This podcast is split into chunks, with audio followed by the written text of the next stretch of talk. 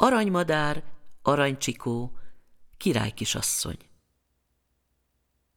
Népmese Harmadik rész Ment is most már a királyfi a lányjal, a csikóval, meg az aranymadárral, ahogy mehetett. Még a szél se ért a nyomukba, csak a róka érte be őket. Mikor ahhoz a tóhoz értek, ahol először találkoztak, azt mondta a róka a királyfinak. No, én már itthon vagyok, hanem te, királyfi, tedd el ezt a hat almát. Ha majd szükséged lesz rá, mindig egyet hajíts el belőle. Azzal a róka elszaladt. Ahogy mendegéltek hazafelé, egyszer csak látják, hogy jön ám nagy sereggel a három király. Gondolták, nem jó világ lesz itt, ha utolérik őket. Belegázoltak hát a vízbe. Mikor már jól bent jártak a tóban, a királyfi elhajított egy almát. Sziget lett belőle, azon aztán megpihentek. Ott se volt soká maradásuk, a három király csak hamar a nyomukba ért. Akkor a királyfi megint a tóba ugratott, úsztak valamennyit, de mikor az aranycsikó fáradni kezdett, megint eldobott egy almát, abból is sziget lett. De ott sem maradhattak sokáig, mert már majdnem beérték őket. Hanem a királyfi se hagyta magát, egy-egy almával mindig segített a dolgon. Mikor az utolsó almát is eldobta, a három király látta már, hogy nem boldogulnak vele. A katonák lovai sem bírták már az úsztatást, inkább visszafordultak. Ők megmentek tovább. Ahogy a királyfi hazafelé mendegélt az aranyhajú királylánnyal, egy helyen látja ám, hogy két embert kísérnek a tömlöcbe. Mindjárt megismerte, hogy azok a bátyjai.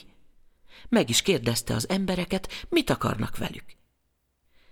Hát mondják ám, hogy sok embert becsaptak, loptak, csaltak, kárt okoztak.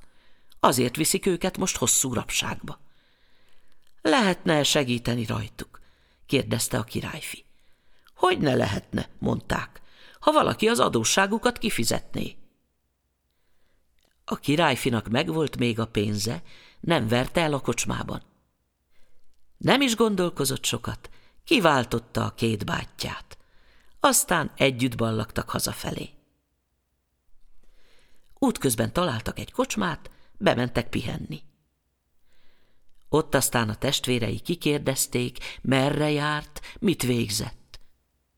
A királyfi el is mondta, hogy meghozta az apjának az aranymadarat, magának meg ráadásul az aranycsikót, meg az aranyhajú királykisasszonyt. Megirigyelte szerencséjét a két testvér. De szégyelték is, hogy mit mond majd otthon az apjuk. Kicsalták hát öccsüket a sötétbe, elszedtek tőle mindent, őt meg leütötték, és bedobták egy gödörbe. Aztán mentek egyenesen haza.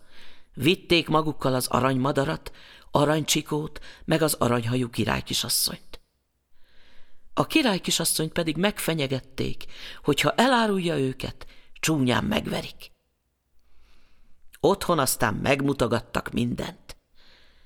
De hiába dicsekedtek, mert az aranymadár nem szólalt meg. Szomorú volt, lógatta a fejét. Vele szomorkodott az aranyhajú király kisasszony is. Szegény hiába panaszolta volna baját az öreg királynak, mert az süket is maradt, meg vak is. Hanem a két testvér annál többet beszélt a legkisebb királyfiról. Elmondták mindennek, csak jónak nem de a harmadik testvér valahogyan kiszabadult a gödörből, és hazament. Ahogy belépett a kapun, az aranymadár egyszeriben megszólalt. Vele együtt megjött az aranycsikó, meg az aranyhajú király kisasszony kedve is. Látott, hallott az öreg király is. Meglátta, meghallotta a két idősebb testvér gonoszságát. Börtönbe akarta vettetni őket, meg világgá zavarni de az ifjabb királyfi nem engedte. Azt mondta, hadd boldoguljanak a világban, ahogy tudnak. Az aranyhajú király kisasszony meg a királyfi felesége lett. Még ma is élnek, ha meg nem haltak. Vége a mesének. Ez a műsor a Béton közösség tagja.